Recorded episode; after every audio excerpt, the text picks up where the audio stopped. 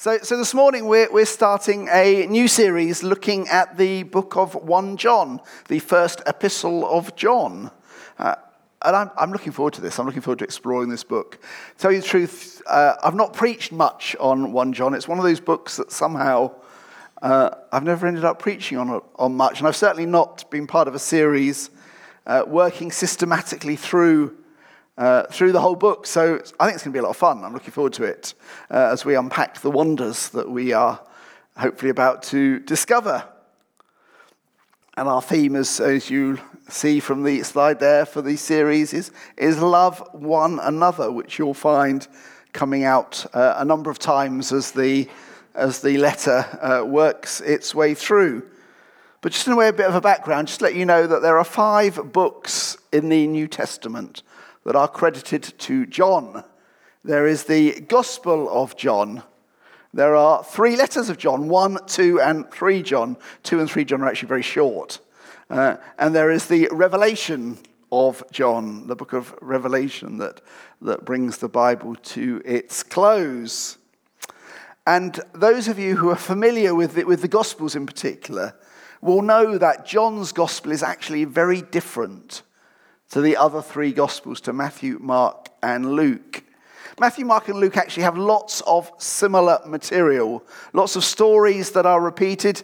Scholars uh, debate whether Matthew and Luke drew a lot of their material from, sorry, Ma- Matthew and Luke drew a lot of their material from Mark, whether there was another source, but, but they feel the same. They're, they're noticeably similar in lots of ways similar sorts of language, uh, similar, similar themes. Uh, but John's gospel is very, very different. It just feels different when you read it. Uh, it has lots of different material that's in none of the other gospels, and lots of stuff that's in the other gospels isn't found in John's gospel. So, for instance, there are no parables in John's gospel. Lots and lots of parables in Matthew, Mark, and Luke, particularly Matthew and Luke but, but, not in, but not in John's gospel. And John also has a very different sort of vocabulary. Uh, one example that, that we'll be coming back to later in the service. In Matthew, Mark, and Luke, Jesus talks a lot about the kingdom of God. The parables are all about the kingdom of God. A number of times he talks, the kingdom of God is among you. He teaches his disciples to pray, Your kingdom come. Whereas in John, the focus is more on the phrase eternal life. John barely mentions the kingdom of God, but he talks a lot about life or about eternal life. So, very, very, very different books. And when we come to the letters, John, again, John feels very different to the letters that Paul wrote. Remember, we had a series, uh, was it the end of last year now? Can't be that long ago, looking at the life of Paul and looking at numbers of his letters. Reading John feels very different to reading Paul. And actually, 1 John, the, book that we're, we're, about to look at, doesn't actually feel like a letter at all. You heard the beginning, there's no, no introduction really. There's no, from, from John writing to whoever. It just kind of launches straight in. As I, as I read 1 John, it feels, it feels more like a sermon almost, or a meditation looking at John's gospel, reflecting on John's gospel, clarifying, amplifying some of the main themes in John's gospel. I kind of imagine that, that, that John has written his gospel. Often, when gospels were written, they were written to a particular community. They weren't and then they got circulated and they, they became known amongst the Christian community. I kind of get the impression that John has written this gospel and, his, uh, and the church has discussed it and they kind of, we don't get this bit and we don't get that bit and what does this mean and what does that mean? And, and John's kind of expanding it's much shorter, so it's not really expanding. John's kind of picking up some of the themes, maybe some of the questions uh, that, that have come out from people who've read his gospel, and sort of teasing them out a bit and exploring them, and maybe spelling out some of the implications.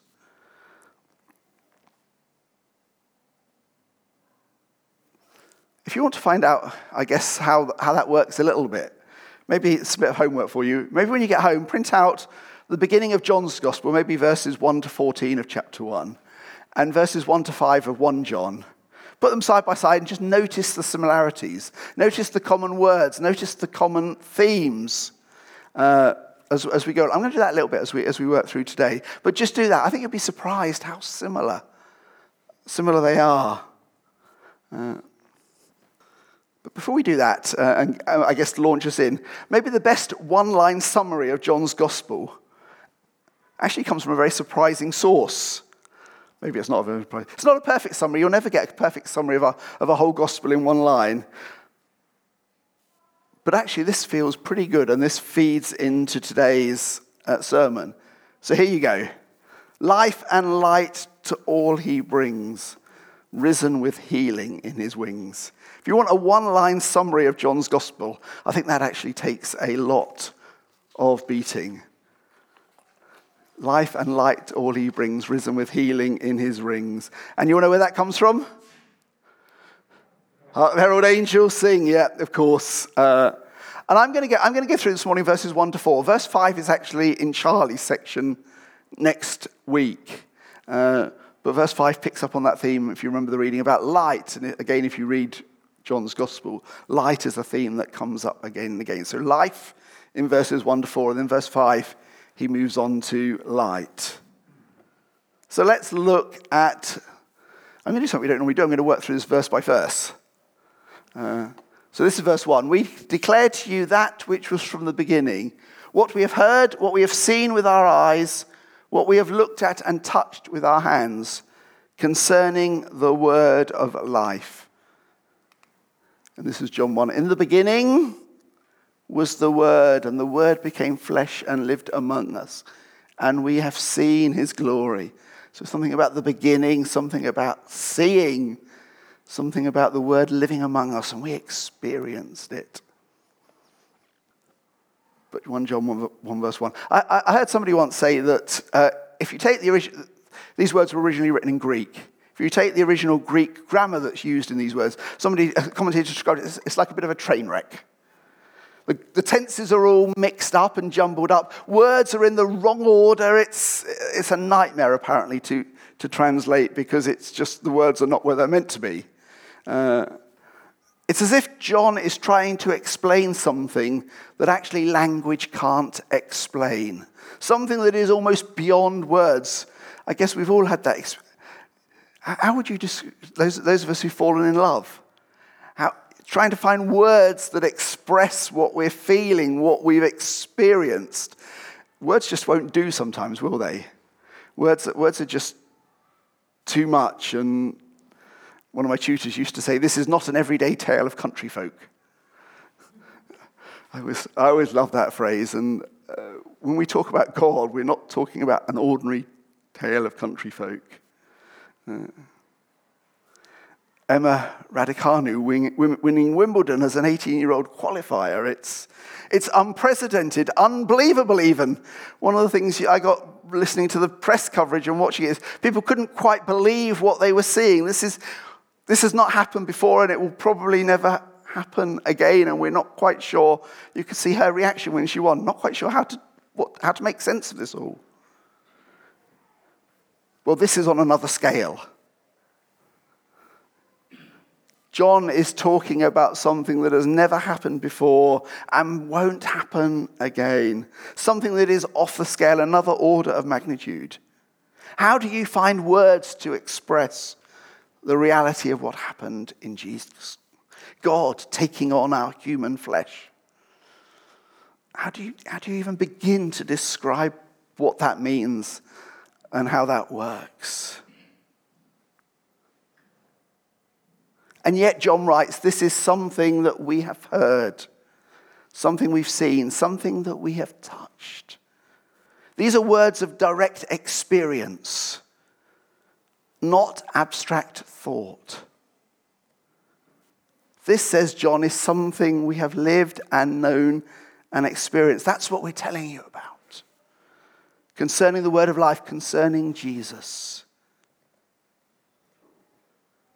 Christianity is not a mere philosophy. It is not an idea. It is not my opinion. It is not a theory about God, the universe, and everything.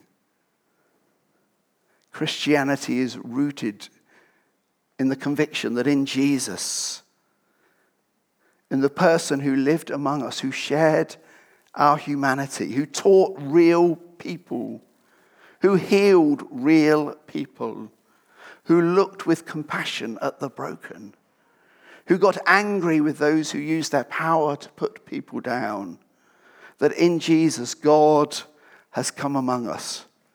The Word has become flesh, pitched his tent with us. That's literally what that, that part of John's Gospel means. That Jesus, that God has taken on our human flesh. In this man, Jesus, who was born of Mary, who died, who rose again, and who is ascended into heaven, we have not just learnt about God, we have not just seen what God is like, but we have met with the living God. We have been embraced by God. We have been saved by God. We have been given a share in the life of God. That's what Christianity is all about. And says John, we have seen it and we have heard it and we have touched it. Isn't that just the best thing ever? Just the most amazing thing ever. Incidentally, I've always, I've always thought that these words in 1, 1 John 1 is about, is about what we call the incarnation, the posh name, if you like, the name that theologians have to give everything a posh name. For God taking on our human life, God becoming flesh, God living among us. And I've always thought that 1 John was primarily about that. But, but actually, as I've, I've studied this week, I've begun to wonder whether what John really has in mind in his letter is the resurrection. Not just the life of Jesus, but, but the resurrection. I found this wonderful quote from a guy called Didymus the Blind. Didymus the Blind lived from 313 to 398. So, yeah, 1700 years ago, Didymus. I love that name. We need more Didymuses now. Uh, I'm too young to ha- I'm too old now to have kids, but that's up to some of you younger ones. You need, you need, we need a Didymus. Jess is giving me that look as if to say, you silly man. I didn't put it down here. Anyway, I'm going to read it to you. Many think these words he's talking about at the start of John's Gospel apply to the post resurrection appearances of Jesus. Say that John is speaking of himself and the other disciples who first of all heard that the Lord is risen and afterwards saw him with their own eyes to the point where they touched his feet, his hands, his side, and felt the imprints of his nails. Maybe these words are meant to remind us of Thomas that we heard about at the beginning. That actually we're not just talking about Jesus who lived and died, but Jesus who rose again, whose life was unstoppable even by death itself, who rose again from triumphant, about a kind of life that transcends, if you like, death itself.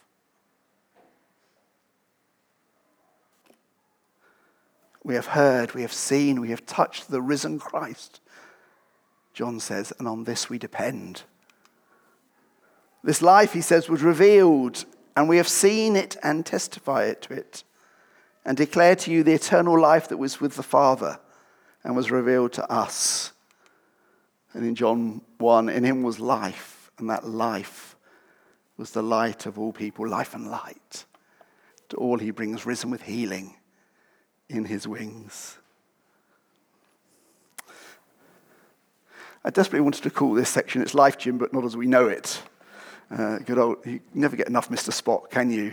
Uh, uh, but Sarah told me it probably wasn't appropriate, but anyway, it's there. Oops. Snuck that one in. Uh, rather confusingly, the Greek language, the original language of the Bible, has three words for life and they're all translated life. And yet they mean different things. Uh, so, so when you see the word life in the when you see the word life say in John's gospel, it can mean more than one thing. Confusing? I'm confused. I'm a bear of a very small brain, so. Uh, but, but anyway, the first word, the first word is the word bios.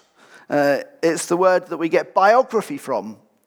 Uh, it's only actually used very rarely in the, in the New Testament. And it refers, in a sense, to your physical life. When we say, I have a good life, a great marriage, kids, jobs, etc., life is good, then we're talking about, we're talking about our bios, our, our physical life.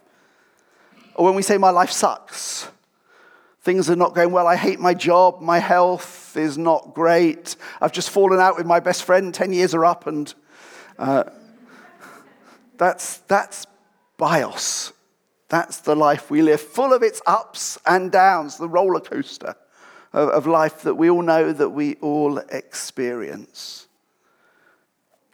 And the second word is the word psuche. Psuche. Uh, sometimes translated life, actually, it's sometimes translated soul. Uh, and I guess this is more about your, your personality, your, your identity, your individuality, and the way that that is is lived out in the world. Your feelings, your desires, your priorities, your hopes, your fears. It's the you-ness, if you know what I mean. What makes you you? Uh, uh, that, does that make sense? So you've got your physical life with all its ups and downs, and then you've got the, the, the real you, your, your, your you-ness. And then finally there is, yeah, Zoe Aionios. Ahionius. I can't, my translate, I can't pronounce English words properly, let alone Greek words. Zoe Aionios. Uh, that's the phrase that is often translated eternal life. That's the phrase that is translated eternal life. Sometimes it appears without the Aionios bit and it's just translated life, but it's the same thing. So here's John 12, verse 25. Anyone who loves their life will lose it, while anyone who hates their life in this world will keep it for eternal life. I could have a quiz here and ask you which life that John is referring to, but I'll, I'll show you. So, anyone who loves their psuche will lose it, while anyone who hates their psuche in this world will keep it for Zoe Aionios. Make sense? Clear as mud. Uh, but Jesus is telling us to be careful how we relate to our, our psuche life, how we relate to our you-ness, if you like. He's telling us, if you like, not to get too caught up in me, in my wants, in my desires, in my priorities, in my opinions. But to hold these things lightly, as it were. Because there is another life that you really want to give priority to you really want to take hold of, John says. That's, or Jesus says, eternal life, Zoe Aionios.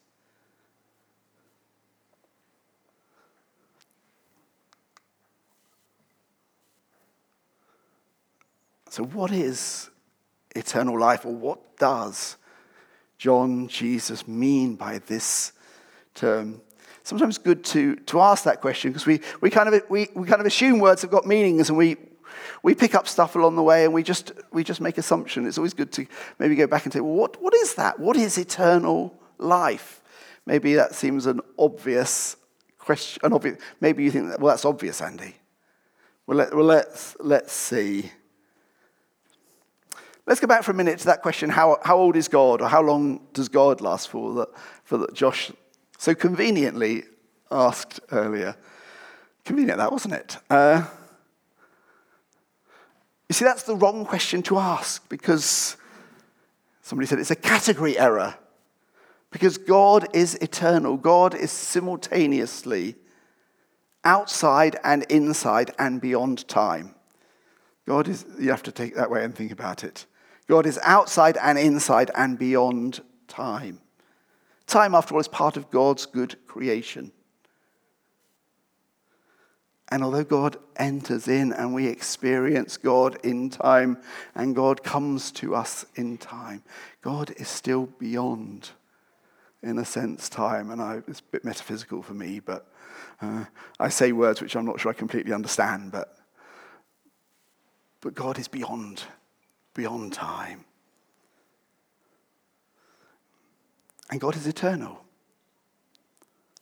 An eternal life then is not about a quantity of time, it's not about a length of time where second follows second and minute follows minute and millennium follows millennium. It is not about quantity, it is about a particular type of life. Literally speaking, Zoe Aionios means life of the age to come. Zoe, life, Aionios is the age to come. Eons, I guess, aeons. It, it comes, comes, from that, comes from that root. Or we might say life in God's age. Remember earlier I said that Matthew, Mark, and Luke talk about the kingdom of God a lot, and, and Jesus talks about eternal life. Well, in a sense, they're talking about pretty much the same thing. We speak about the kingdom of God, about that reality where God's will is done. That's basically the kingdom of God is that reality. I don't want to say place, although it is a place where God's will is done. Something that is already, Jesus says, already present here and now. It's present in Jesus, it's present in people come to know God and do his will. Something we experience now, but we know that its fullness is yet to come. So, eternal life is life with God, life lived with God, life lived in relationship with God. Something we experience now, but which also we long to experience in all its completeness, all its fullness, all its wholeness. Something we get, if you like, get glimpses of now, but actually we still spoil it and we mess it up and we turn our back on it and we don't understand it. And, and we long for, for that time when we will see God face to face and we will love him perfectly. So it's something we experience now, but, but not all of it. There is more to come. Eternal life is not just about being with God after we die, although that is part of it. It is about living with God now. Living a life with God now that not even death can take away living the age to come now. Experiencing the age to come in the presence so that God's will is done on earth as it is in heaven. And I'm struggling for words because it blows my mind. Just to try and get my mind around it. But do you get where I'm, do you get where I'm coming from? Please not. And John writes, We declare to you what we've seen and heard so that you may also so that you may have fellowship with us. And truly our fellowship is with the Father and with his Son Jesus Christ. Fellowship. Fellowship. What, what John is saying is that this eternal life, this life that we experience now, as a foretaste of what is to come when God's kingdom comes in all its fullness, that this life is relational. It is about fellowship, it is about shared lives. Fellowship, firstly, with God the Father and His Son through Jesus Christ. Father and His Son, sorry, through the Spirit, but also fellowship with one another. Richard Foster calls this the with God life. He says, This is the life that we were created for. There is something about being made in the image of God that means that we are hardwired with this longing to be truly known and accepted. You know that? That, that longing to be truly known as we are, to be accepted, to belong to belong in a community, to be safe, to be loved with dignity, and to be able to love in return, to love God. And to express that love of God in our relationships. Deep down in us, there is that, that deep longing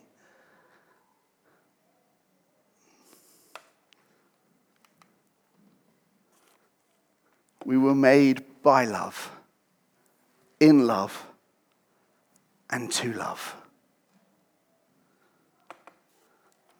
One author, a guy called Darrell Johnson, put it like this At the center of the universe is intimacy, a deep, abiding, tender, affectionate belonging which we are invited to participate in and cooperate in. Amen to that, yes?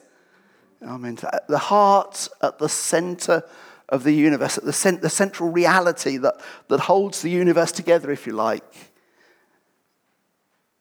is that deep, abiding, tender, affectionate belonging that we all long for, deep down, and which God, in His grace, invites us to be a part of and to cooperate in. I, just, I, I love that quote. Absolutely love that quote. Uh, and in a sense, that's what church is all about. From these lofty statements to that, that's what, that's, that's what our life together is all about. It is here together in a sense that we experience God's love. As we worship together, singing together, praying together, opening our hearts to God, receiving from God, gathering around the words together to learn, to study, to grow. As we share bread and wine together and remember Jesus' death, Jesus' resurrection. And as we share tea and coffee together and talk about our lives and share lives together and maybe even pray together. As we work together, as, as we witness together rooting ourselves together in the love of the risen Christ. That's, that's, that's church at its best. That's what we aspire to, in a sense. Not a club, not simply somewhere we come on a Sunday just to worship God and then go home and put it back in a box. It's easy, easy to do that. I, I've been there, I bet most of us have uh, at points in our lives or an hour on the, an hour on the screen. And then at the end of the hour, we, we, we, turn, the, we turn the stream off, and, and that's it. It is in this community on Sunday, gathered and scattered.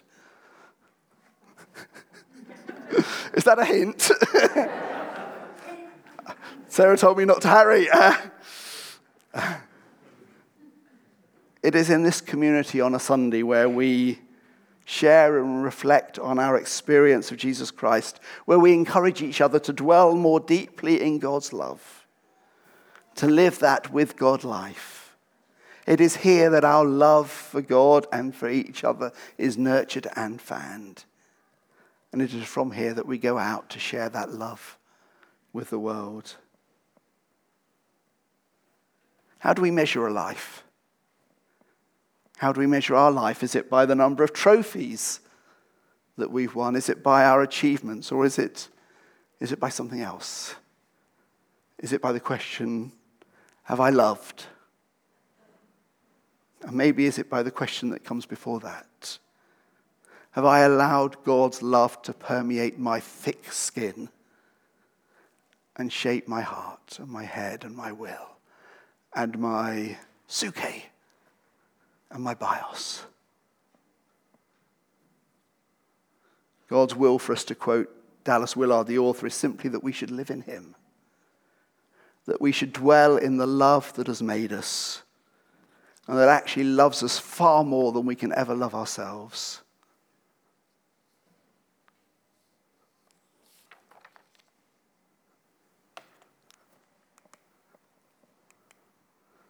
We are writing these things so that our joy may be complete. As a pastor, as a preacher, I get joy from seeing people grow in faith and understanding, growing in knowledge, growing in love, growing in service of Jesus Christ. I get, I get John at this point completely. I get joy from being part of that. I get joy from seeing this church thrive and grow of seeing relationships healed, of seeing new relationships form, of seeing people encourage each other and care for each other and love each other and stand with each other in hard times and support each other. I get joy when I see that happening.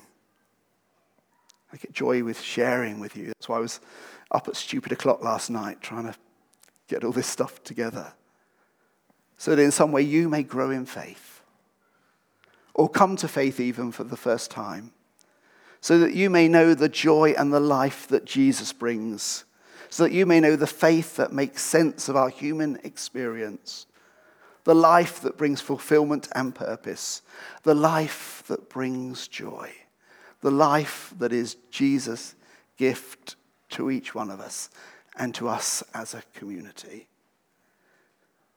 The life that's a gift of grace that we participate in and that we share. Life and light to all he brings, risen with healing in his wings. Amen? Amen.